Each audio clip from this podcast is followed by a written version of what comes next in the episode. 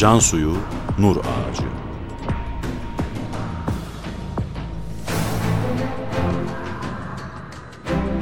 Metin Yusuf Ziya Özkan. Yöneten Ömer Parlak.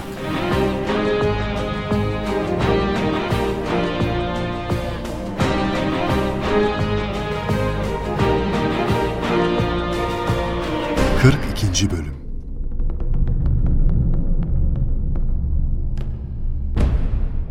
Bunun üzerine yeni bir bilirkişi heyeti oluşturulur. Diyanet İşleri Başkanlığı Müşavere Heyetinden Dersiyan ve Profesör Yusuf Ziya Gürükan, Dil, Tarih Fakültesi Şarkiyat Enstitüsü Müdürü Necati Lügal, Türk Tarih Kurumu İslam Kitapları Derleme Heyeti azasından Yusuf Aykut bu işle görevlendirilir. Risale-i Nurlar satır satır incelenir ve şu karar verilir.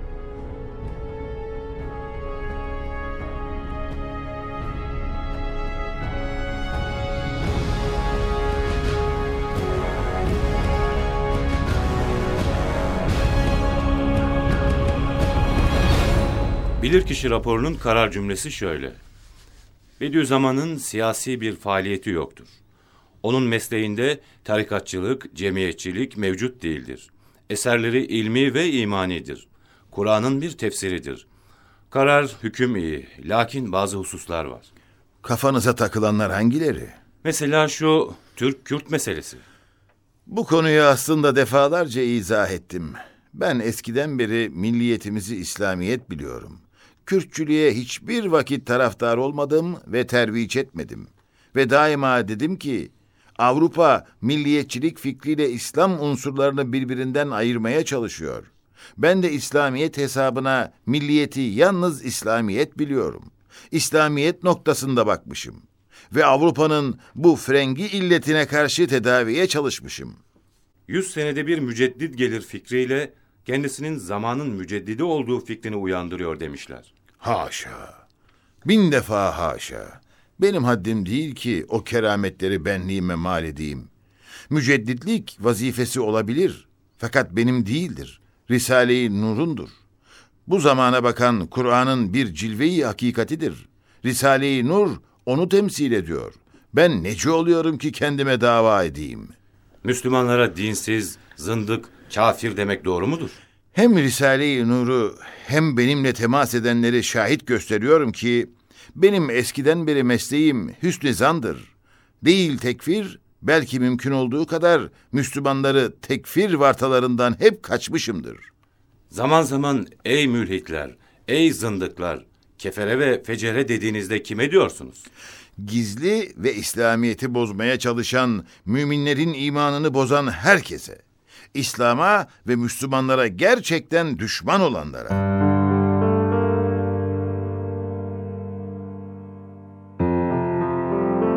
Bediüzzaman yerine göre çok şiddetli ve heybetli, bazen çok mülayim ve barışçı konuşur. Bazen de ilim, mantık, din ve şeriat kaideleri içinde delil ve bürhanlar ortaya koyar. Hapishanede ise işler değişir. Denizli hapishanesi bir anda mektebe döner. Bir yanda yeni talebeler, bir yanda Kur'an öğrenmeler, namazlar, tesbihatlar. Hapishane medrese olur sanki. Hazreti Yusuf'un medresesi.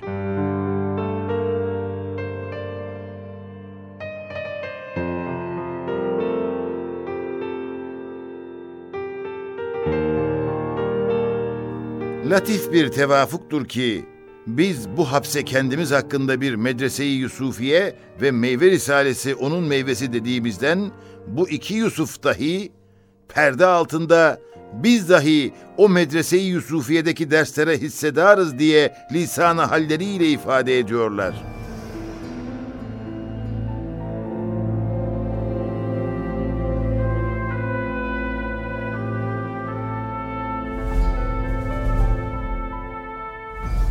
Savcı yardımcısı Adalet Bakanı'na telgraf çekmiş.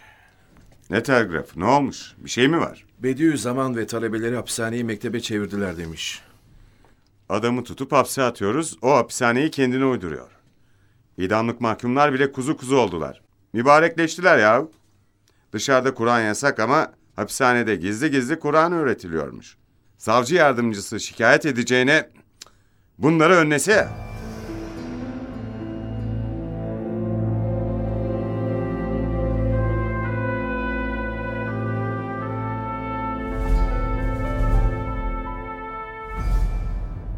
Sevinmeleri gerekirken kızıyorlar.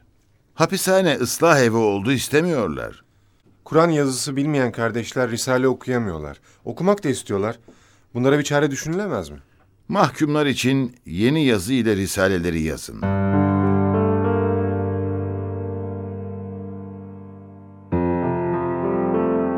Talebeler arasında kısa bir teatiden sonra risaleler yeni yazıyla da yazılmaya başlanır. Kısa zamanda hapishane değişir. Herkesin meşguliyeti ders, namaz, virt ve tesbih olur. Malayani terk edilir. Bir heyecan ve şevk dalgası sarar her yanı. İnebolulu Selahattin Çelebi bu hususta şunları söyler.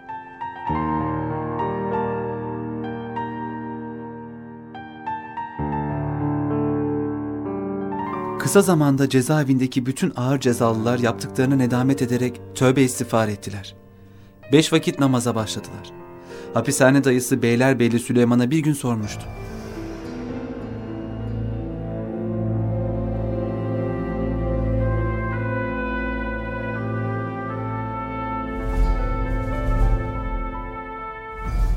Ne gördünüz ki hoca efendiye karşı bu kadar hürmet gösteriyorsunuz? Ben buraya adam yaralamaktan 8 aya mahkum olarak geldim.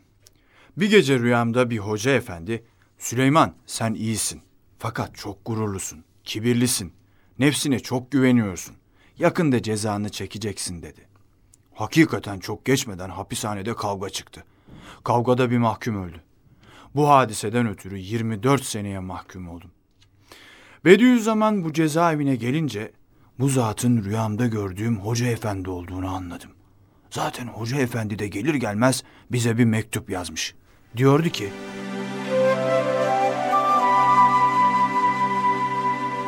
Burası bir hapishane değil, medrese-i Yusufiye'dir. İdareciler zebani değil, birer terbiyeci arkadaştırlar. Bugünden itibaren gusledip tövbe edeceksiniz.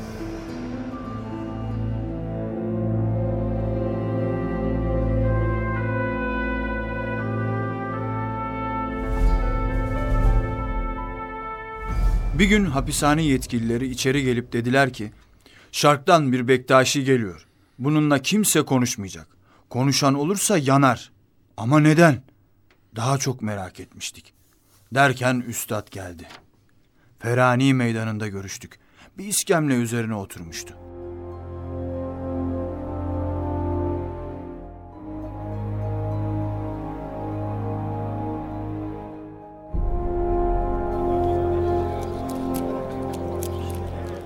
Hoş geldin hoca efendi. Çay kahve ne içersiniz? Kahve içmem. Hoca efendiye bir çay getirin.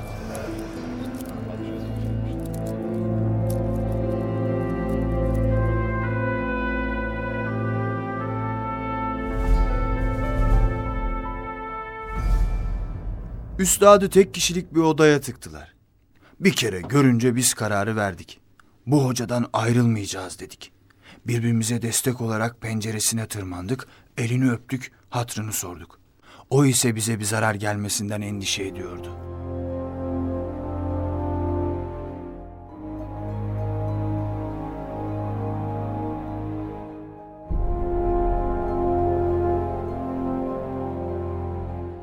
Kardeşlerim, benim yüzümden zarar görmeyin. Laf işitirsiniz. Size işkence ederler. Yapmayın. Hayır hocam siz hiç üzülmeyin. Biz korkmayız. Her şeye razıyız. Zaten olan olmuş. Daha ne olacak ki? Ne diyeyim kardeşlerim? Sağ olun. Hoş bulduk.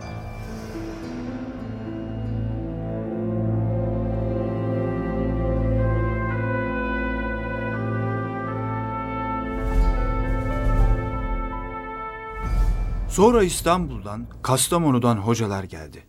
Onları da karşıladık. Arkadaşların rızasıyla bir koğuşu boşalttık, temizlettik, onları oraya yerleştirdik.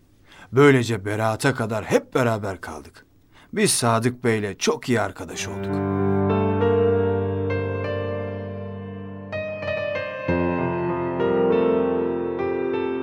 Bizim koğuş komşuları olan ağır cezalıların hepsi elif cüzünden başlayarak Kur'an'ı hatmetmişlerdi. İstanbul'un meşhur hocalarından takva sahibi Gönenli Mehmet Efendi'den ders almaya başlayan dört adam katili bir mahkum, Kur'an'ı hatmetmiş.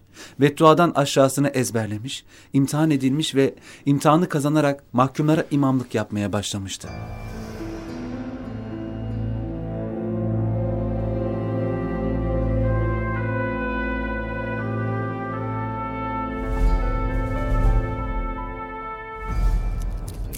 Şu tahta kurusu ve sivrisineklere yazık oluyor.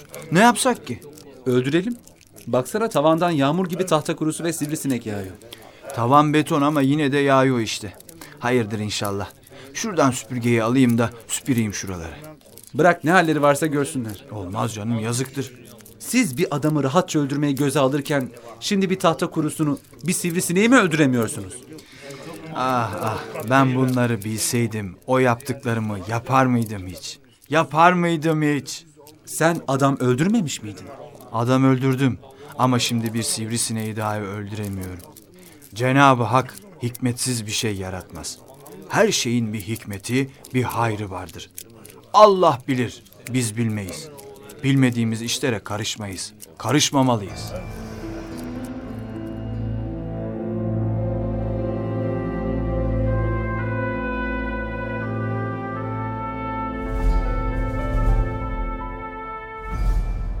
Cezaevi müdürü Şevki Bey bizi diğer koğuşlardaki kardeşlerle görüştürmezdi. Ancak mahkemeye gidip gelirken görüşebilirdik. Lakin içeride sürekli mektuplaşırdık. Üstad bizlere, biz üstada mektuplar yazardık zaman zaman. Bunun için sigara paketlerinden, kibrit kutularından, kese kağıtlarından bile istifade ederdik. Kağıt çok aziz bir nimetti bizim için. Sadık Bey'in gelmesi işleri daha da kolaylaştırdı.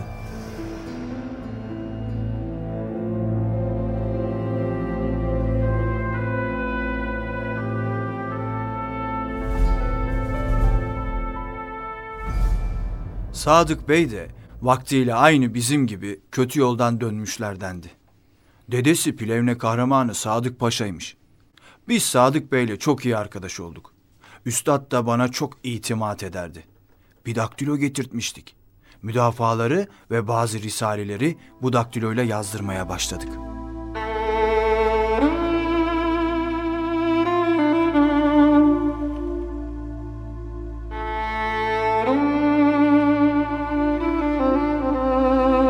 Sadık Bey notunda diyor ki, Hizbin Nur okunmaktadır. Yazı makinesi Süleyman Bey'in vasıtasıyla gelmiştir. Ücret verilmeyecek. Yeni yazı ile müdafaat ve meyve yazılmaktadır. Hürmetle haki payinizden öperim. Allah razı olsun.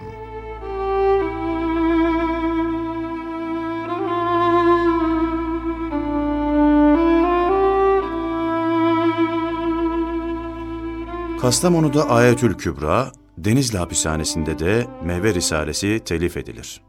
Meyve Risalesi mahkumlar üzerinde fevkalade olumlu etkiler yapar. Bediüzzaman burada da zehirlenir.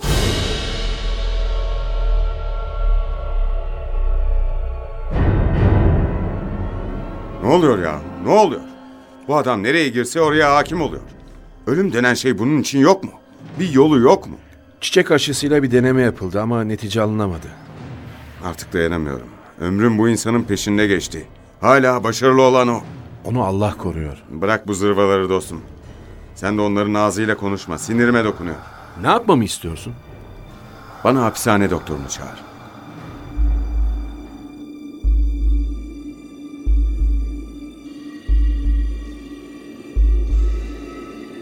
Gizli düşmanlar beni zehirlediler. Ve Nur'un şehit kahramanı merhum Hafız Ali benim bedelime hastaneye gitti. Ve benim yerimde berzah alemine seyahat eyledi. Aziz Sıddık kardeşlerim, ben merhum Hafız Ali'yi unutamıyorum.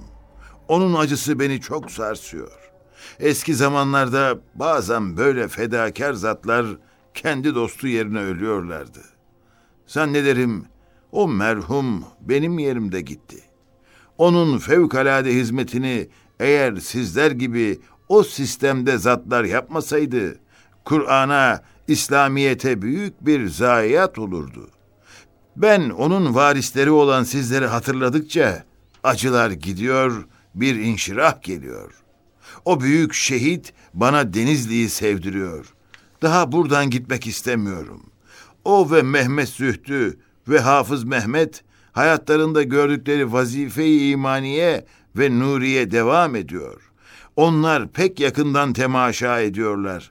Belki de yardım ediyorlar.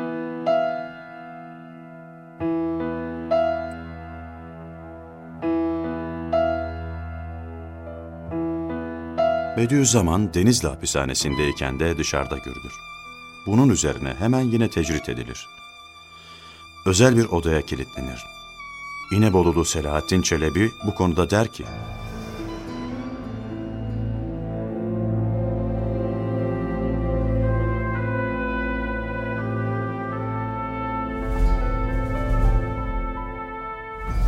İstanbul ulemasından Gönenli Mehmet Efendi, Seyyid Şefik Arvasi, Vaiz Şemsettin Yeşil, Emin Uzun, Mustafa Hemedan'la hep bir koğuştaydık. Bediüzzaman Hazretlerini bir sabah namazında camide gördükleri şayiası yayılınca, bu konuşmaları ihbar telakki ederek kendisini iç koridorlardaki münferitte hapsetmişlerdi.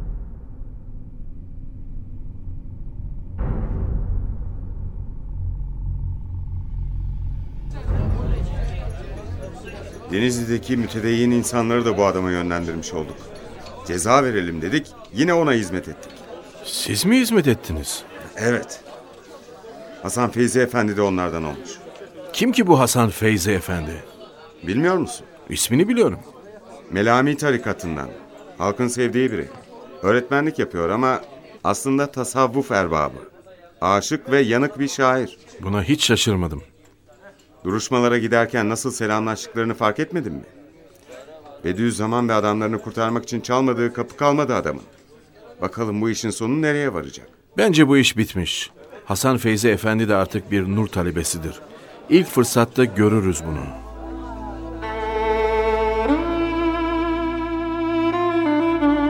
Denizli Mahkemesi beraatla neticelenip Bediüzzaman hapisten çıkınca Denizli Şehir Oteli'nde Hasan Fevzi de fiilen nur talebeleri arasına katılmış. Nasihatleriyle, şiirleri ve mersiyeleriyle umum nur talebelerine taze bir şevk, yeni bir aşk ve iman vermiş. Hafız Ali Efendi'nin vefatı münasebetiyle yazdığı Mersiye şöyledir.